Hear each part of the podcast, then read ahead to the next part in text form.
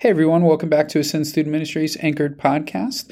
Do just want to give you a quick note that two episodes were released this week on Monday due to an error in uploading them. So there will be no episode released on Friday of this week. So this week you should be working through Luke chapter 13, 14, 15, 16. And the final episode of the week will be released on Thursday, and it will be on chapter 17. So we jump in today to Luke chapter 16. Luke chapter 16 reads He also said to the disciples, There was a rich man who had a manager, and charges were brought to him that this man was wasting his possessions. And he called him and said to him, What is this that I hear about you? Turn in the account of your management, for you can no longer be manager. And the manager said to himself, What shall I do since my master is taking the management away from me? I'm not strong enough to dig, and I'm ashamed to beg. I've decided what to do, so that when I am removed from management, people may receive me into their houses. So summoning his master's debtors one by one, he said to the first, How much do you owe my master? He said, A hundred measures of oil. He said to him, Take your bill and sit down quickly and write fifty. Then he said to another, How much do you owe? And he said, A hundred measures of wheat. He said to him, Take your bill and write down eighty. The master commended the dishonest manager for his shrewdness, for the sons of this world are more shrewd in dealing with their own generation than the sons of the light. And I tell you, make friends for yourself by means of unrighteous wealth, so that when it fails, they may receive you into the eternal dwellings. One who is faithful in a very little is also faithful in much, and one who is dishonest in a very little is also dishonest in much. If then you have not been faithful in the unrighteous wealth, who will entrust to you true riches? And if you have not been faithful in that which is another's, who will give to you that which is your own? No servant can serve two masters, for either he will hate the one and love the other, or he will be devoted to one and despise the other. You cannot serve God and money.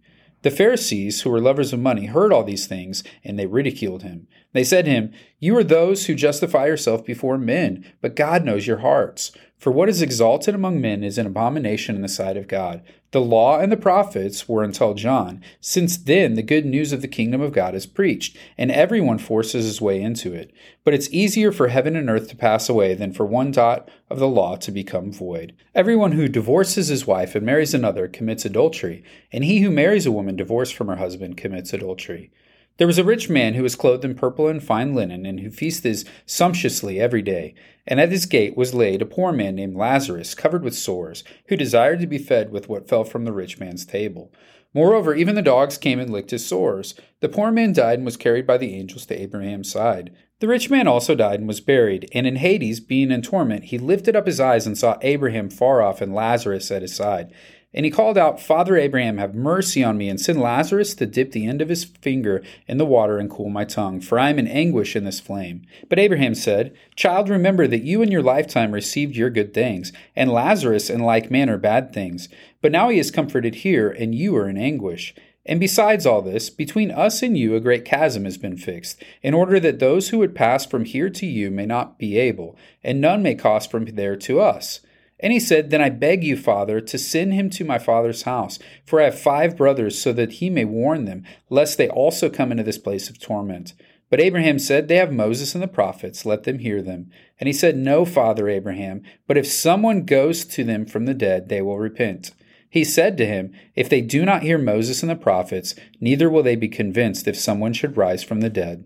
For today's nugget of truth, we're going to focus in here on the last section of this chapter, what's called the rich man and Lazarus. And in doing so, we're going to answer a big question What does God need to do to save more people? When we look at this account, what we see is there's two principal characters that have both passed into the afterlife. One goes to heaven, Lazarus, one goes to hell, the rich man. And what we see here is there's an interchange between them. And a third character, here listed as Abraham, who is kind of the intermediary in this passage. And so Abraham is there with Lazarus, and he is in Abraham's bosom, another way of saying that it's uh, paradise in heaven, and Lazarus is there, and Abraham speaks to the rich man about the reversal of fortunes that's taken place.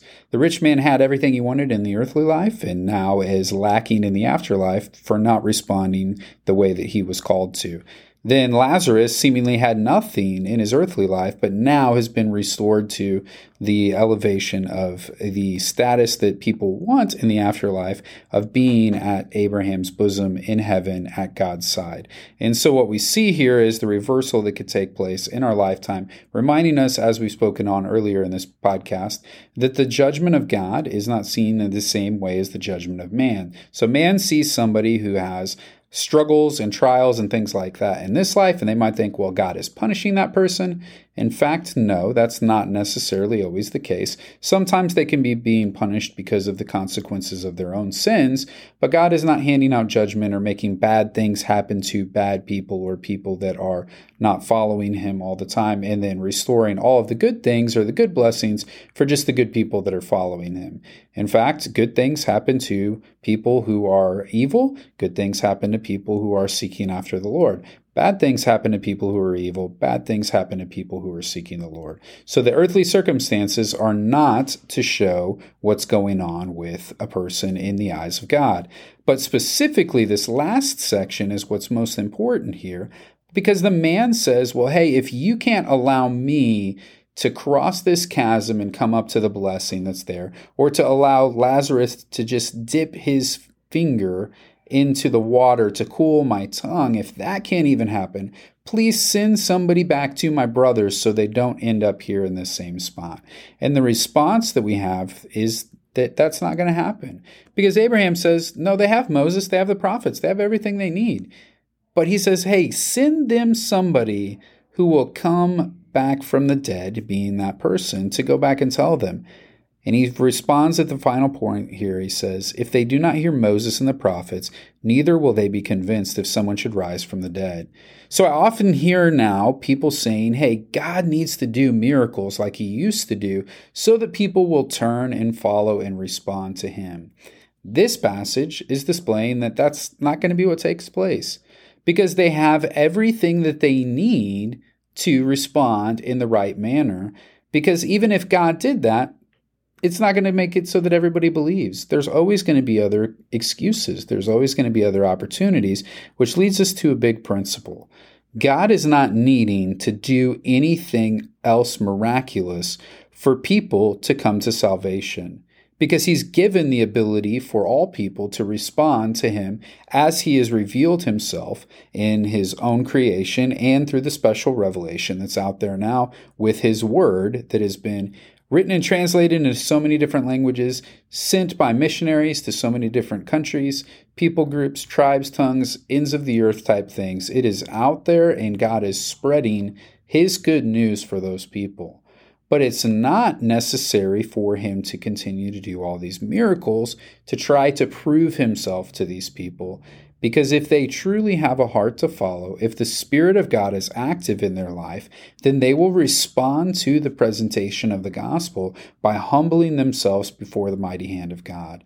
So if God is just trying to just find this trick or this gimmick that's going to make it so the most people are going to respond to him, if that's the God that we're thinking of or looking for, that's not the God who is sitting righteously and holy in the heavens above. He's not sitting here trying to beg people to follow him, but he's using his ambassadors to take the gospel to those hearts that will respond it. Throughout this gospel here in Luke, we see the hard heartedness of the people who are claiming to be religious. They're not responding to what God has done. This displays that that is always going to be the case. That though people might think they're pious, they might think that they're following after the Lord, they're not necessarily always going to be the people that are responding to what God is doing. So they must humble themselves. They must do that in this lifetime so that at the right time God would exalt them to their place in heaven. So today, as we think about that, as we contemplate what God is doing with the gospel now, let us remember that He has given us the gospel to be able to be planted in the lives of those who are seeking it, who are understanding its power, who are responding in right relationship to it. And so we don't need God to be providing us miracles or other specific things that are going to win these people over who have not been won. By the gospel and the power of the gospel because it's truly the power of the gospel that has that opportunity to transform. It's not these seemingly miracles or other things that might be asked for, other signs, other different things that people say, well, if God would only do this, then I would believe. The gospel is powerful enough, it is efficient enough, it is provided for all people to respond to in the way in which God has revealed himself to the people. So let's remember that today. Let's rest in that promise, knowing that there's nothing about our evangelism or our spreading of the gospel or the expressions of the glory of the gospel that needs to be added with anything else in this time. Another thing about this passage is something that we'll address here as we look at the question. Um, this is normally called the parable of the rich man and Lazarus. It's not marked as a parable here, but there's a lot of questions about hey, what's taking place? If this is a parable, why is there somebody who has a name in it and none of the rest of the parables have names? So Lazarus is here. He's not the same Lazarus as John chapter 11 because he's in a completely different life stage but we see that there's a name here. Is this a parable or is this real life? What's going on? So, the most likely thing is this is probably a parable.